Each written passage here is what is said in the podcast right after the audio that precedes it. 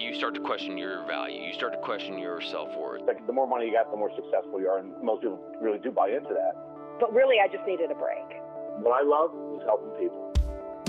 I'm Julie Bauke, and welcome to The Evolved Career, a podcast where we help you determine what truly does matter most to you and how it can have a profound impact on your life. Everyone, it's Julie. We're going to do something a little different today. It's all me, no guests. I've had a few people ask me, What's an evolved career? What do I actually mean by that? And if you've listened to all the episodes, you might be able to have figured out what I mean by that. But I thought, let me just take a time, take some time here. I thought, let me just take some time here and explain what I mean by an evolved career, who has an evolved career, how you can get an evolved career, why I think it's so important. A little background I've been in the career management career transition field since 1998. That's a very long time, as scary as that is 22 plus years. Now, before that, I was in human resources for 16 years. And I had the conversations with people over and over again people who just didn't like their jobs. They'd come into my office and complain about everything, you know, what color the walls were, anything you could think of. But you knew in talking to them that the color of the walls weren't really the issue. The issue was that they didn't like their jobs, but they couldn't articulate it, were afraid to articulate it, had put themselves in a situation where they didn't think they had any choices. Okay, so maybe once in a while it was the color of the walls, but very rarely. It usually was more of a I'm unhappy, but I can't put my finger on it. Sometimes it was something going on at home, certainly. But it's really, really scary and can feel really dangerous to admit that you don't like your job.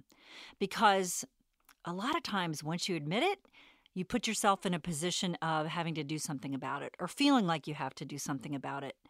And so we have a nation and probably a world of people that, in a lot of ways, are either unhappy at work, disengaged, or actively disengaged.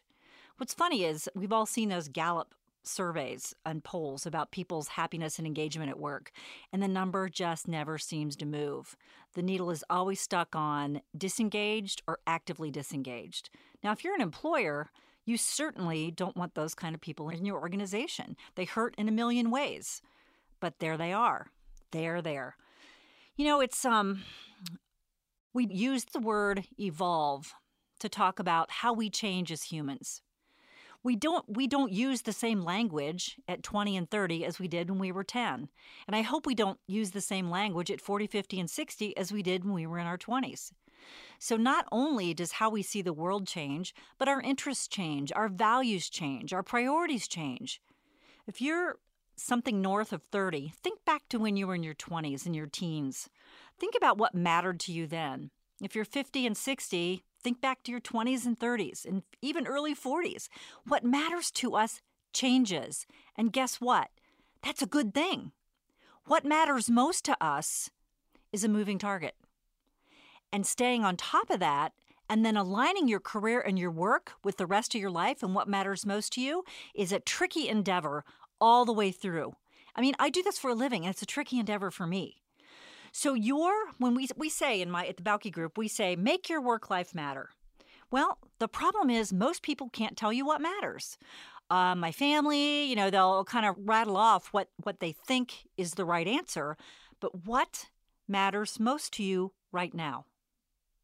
What's interesting about now, 2020, is that millennials and younger, and those who are in their 50s and 60s, are saying the same thing.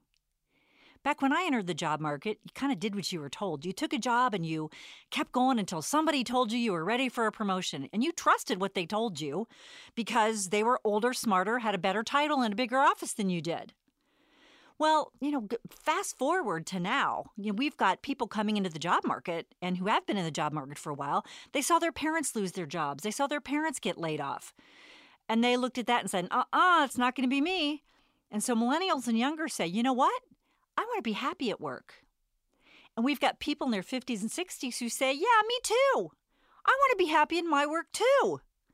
But what's funny is those of us in our 50s and 60s look at millennials and say, Yeah, well, Yeah, you, you haven't paid your dues. What we really mean is you haven't suffered enough. You haven't earned the right to be happy. Well, that to me is just a, is a load of crap. We all deserve to be happy and engaged at work. But the problem is we don't know what that means. We have seen so many changes in the last 20 years between the the dip in the economy after 9/11 to the depression to the recession of 2008 to now when you know we are just coming out of just a huge workforce and career boom and job market boom to everything being upended in the time of COVID. And it's going to keep changing. But what all these these things do is they teach us what to value. When you go through losing your job, when you go through a recession, when you go through all the stuff we're experiencing now, my hope is that you have figured out what matters most to you what your values are. Now, I have a saying, and it's uh, one of my favorites, and I, I, I credit myself with this saying, and it is so true. And when I speak professionally, as I do to groups, and I use this phrase, I can see a collective head nod in the room. And that saying is this, and this is an absolute truth Your company wants you until the day they don't. I'm going to say it again. Your company wants you there until the day they no longer want you there. And that's something that on one level we know, but we don't act like we know it. So I say from this side of the desk, you need to stay where you are in your organization until the day that it no longer serves you, serves the person that you've become, and then go find something else to do. You change and you'll continue to do so. So, as you evolve in your career, you reach a point in your life where you'll settle for nothing less than your work and your life having a profound impact. And so you don't settle. I'm going to read that again. I'm going to say that again because it's really important. You will reach a point in your life that you will settle for nothing less than your work and your life having a profound impact. So you don't settle. If you live and work your story in full, you will have a happier work life, home life, and you'll just be a more darn pleasant person to be around. You know, the the the thought back in the day, you know, uh, years ago, the idea was you go to work from eight to five, you walk in the door, even if you hate your job, you walk in, you're at home. Now I'm a different person. Now I'm putting on my home hat. That doesn't work, and it never worked. So why do we act like it did? You know, it's it's you are the same person no matter where you are. And imagine having to be a different person from eight to five than you are from five till eight a.m. Oh, and then on top of that, technology and the ever changing and increasing pace of work makes that not even possible. So, you know, that blur between work and home, it's it gets blurrier and blurrier. And now in the time of COVID, when we're working from anywhere, it's going to continue to do so. And so it is imperative that you figure out what matters most to you and how to evolve your career so it's more in line with what you want out of your life. You know, uh, we, we evolve. And sometimes the problem is the changes are so, so slow and so slight that we don't notice them until we look in the rearview mirror. If you've ever looked at like if you have kids and you've watched your kids grow up and like man they're just growing older in my and from i remember when they were you know three feet tall and now look at them and you think to yourself or at least you don't really real, realize your kids have grown up have aged 20 years? Yeah so have you. If you ever go back and look at photos of yourself and you go oh who's that? And you realize how much younger you look you think man how'd that happen? That yep that's how it happens a little bit at a time are you the same person that you were five years ago? You're not. Do you hope to be the same person five years from now? Not me. What job were you in 10 years ago? Would you want to be in that job today? Not me. Maybe you maybe you do, but think about it. Look back, look forward, ask yourself. You can look back and say, what was I doing? What was going on? You know, uh, man, I did like that job, but I sure wouldn't want to go back to it. We're okay at looking in the rearview mirror and seeing what we used to be. What we're not good at is looking through the front windshield and seeing what we hope to become. Now, we know, we all know that jobs and careers have changed, and you've no doubt experienced and are still experiencing those changes. You might have gone through your 40s never having been laid off and been laid off three times in the last 10 years. You know, we talk about, especially those of us of a certain age, we talk about the good old days of 30 years ago. You know, 30 years and a gold watch and a defined benefit pension plan. I don't know. I don't really think those days were healthy for us, not as evolving humans anyway. To think that we went into one job when we were 22 and stayed there until we were 62? Ooh, that sounds horrible. Think about your first job. Would you want to still be in that first job or that same company? Some of us would, but most of us, frankly, wouldn't. It felt like security, it felt stable, and we like that. And so, you know, and then so now here we are in this time when we've experienced so much change and continue to experience it. And I hear over and over again, I want my work life to matter. And again, not just from millennials, but from people of all ages and stages. It's the getting from where you are to where you want to be that stops people in their tracks. So, how do we do that? How do we actually reach out and start to do that?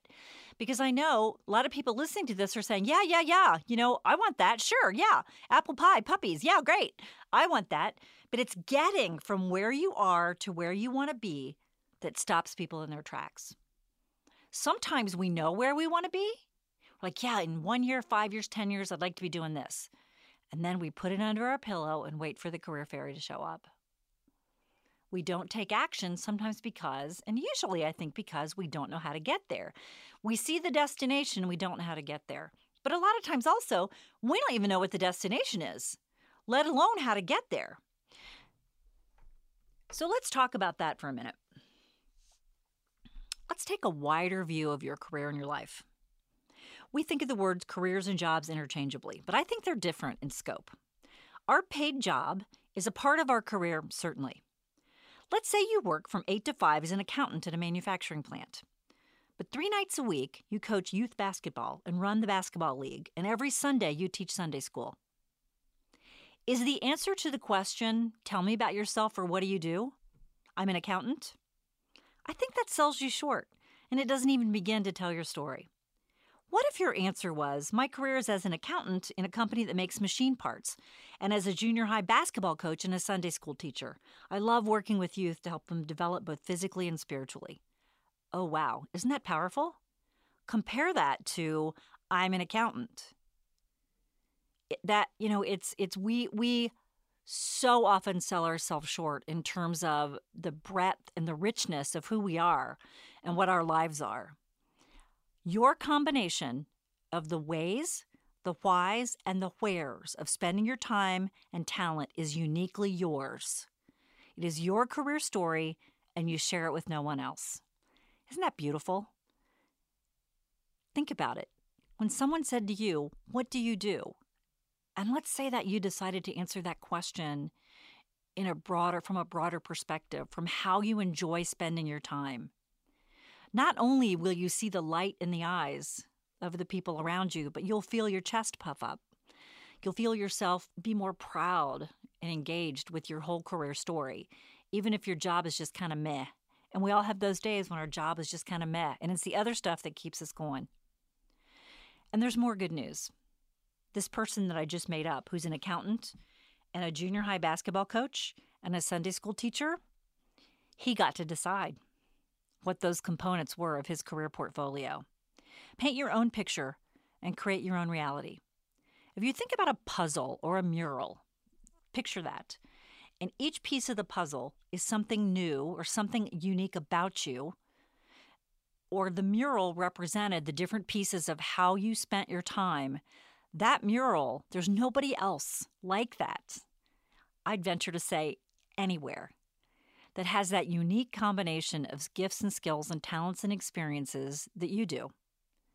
Do you ever hear somebody, you ask somebody about their job and they tell you what they do, and you think to yourself, oh, dear God, that sounds horrible. But their eyes are lit up and they're like, I love my job. And you're thinking, oh, no, pull out my teeth with pliers. And then you, or you hear about, you know, a hobby or a craft someone does. And you think, oh, I'd like to do that. You know, those are all signals and clues about who you are and what you value. And the beauty of it is, there's no right and wrong answer. You get to paint this all on your own. An evolved career is one that reflects who you are fully right now. It is robust, it is bursting with life, and it is yours and yours alone. It's you working, living, and doing what makes you more you. You know, kind of like uh, you as a human, complex, varied, changing, seeking, and growing. We need to apply that to work. We need to apply that thinking to work. If you're a person who likes growth and personal development, and you're always seeking out new adventures outside of work, but your work's kind of mundane and boring, and you even admit that it's mundane and boring, that's okay. If that works for you, that's fine. Because sometimes the things we do outside of work are the things that lift us. And work is just that it helps us fund the stuff we love to do. And so the beauty is there's no right or wrong answer here. And I get it. This can be hairy, scary, and really big to some of us. Because even after you figure out what your evolved career is, it will still continue to, yeah, evolve, just as you do. Instead of scaring you, it should excite you if you really want your work life to matter. If you've listened to some of my podcasts, and if you haven't, I suggest you go back and listen. You will meet people who've had these evolved careers. There's everyone from Mark Carrier, who was a reluctant football player, college athlete, pro player, and coach, who's now the athletic director of a huge school in Chicago. He gets to live a different side of himself off the playing field. There's Kent Wellington, who's a partner in a law firm, but also has started an urban youth rec league, um, playing basketball and lifting kids up on Saturdays. There's Becca Yaxtheimer, who's a dentist and a pageant participant and an incredible volunteer. She and her family left Vietnam on the last military plane out. Her dad commandeered the plane. So you'll meet throughout my podcast all these really interesting people who have done things. And here's what I want you to know about it. Is sometimes we choose the directions our career go, and sometimes they choose us. Paul Daugherty, who for those of us in Cincinnati is a very is a, is a very well-known sports writer here in Cincinnati and his way with words I told him all the time I said man we all get the same 26 letters but the way you use them is, is a way that I couldn't even begin to think about using my letters. So he was writing about sports. He was all about sports until his daughter was born with Downs. And he now uses his voice and his words to advocate for Downs children being mainstreamed into education. He didn't pick that, that picked him. So, these things that happen to us in our lives, these things that occur to us and say, you know, I lost, you know, five people in my family to this disease, so I'm going to focus on eradicating this disease or I didn't know this was an issue and this is this tugs at my heartstrings. So I'm going to focus on that. So the idea is that portfolio, that mural I'm talking about, the pieces of it will evolve and change. So here are some questions that, that may get you started. Because what I want for you is a life in which you are truly in sync with where and how you spent your time. And this is usually the place where people say, oh, yeah, that's other people. That's not me because you just say, yeah, I, I can't have that. That's a unicorn. That's not possible. Or not possible for me, you know, because you're so special. You couldn't possibly have it. Everybody else can, but yeah, you're so special. You possibly couldn't. I get it. We get stuck between our ears. But when we look at our career and life happiness on a scale of one to 10 and we stick ourselves at a four, it's hard to see an eight from there, let alone a 10. But what if you could get to six? What if you were a four and you could make some changes in your career and your life to get you to a six? That's a 50% increase. And that, my friends, is starting to sound like a basket of wiggly puppies. So here's a big few here's a few big hairy questions to get you started. And they're hairy because they can't be answered quickly and they shouldn't be answered quickly. Number 1, when you're dead and gone and people are discussing you, how do you hope they'll complete this sentence? I think the biggest impact John Jane, John or Jane made on this world is what? After you've answered it, compare it to how you're choosing to spend your time and energy right now. Number two, if you had $10,000 or 10 extra hours per week, how and where would you spend it? That tells you a lot about what you value, and know that there are no right or wrong answers here. You might give your time and money to teach music to children, while your neighbor might choose a food pantry, and it's all good. Where do you hope to be in one, five, and 10 years? What are you doing to build that runway now? The career fairy is not coming to save you. It's all you, baby. Make a list of the actions you could take. For example, meeting key contacts, getting better clarity on what your career evolution looks like, learning or sharpening the skills you'll need. When in doubt, take your best guess and get moving. Being in motion and continuing to pivot based on feedback on your own intuition will point you toward and keep you moving in the right direction. The best thing you can do right now is to get your head around this. Careers are meant to evolve and change. That's likely a new way of thinking for you, but it's one that will allow you to truly open your mind up to your own possibilities. You are meant to bring your best self to all areas of your life, including work. And it's unlikely that the 22 year old you and where you were in your career was even close to being your best self. Step out, step up, and step into the evolved human you are today, and then build the career that best reflects that awesomeness. Now go! See you next time.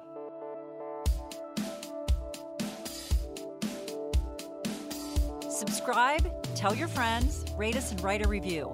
And of course, follow us on social media.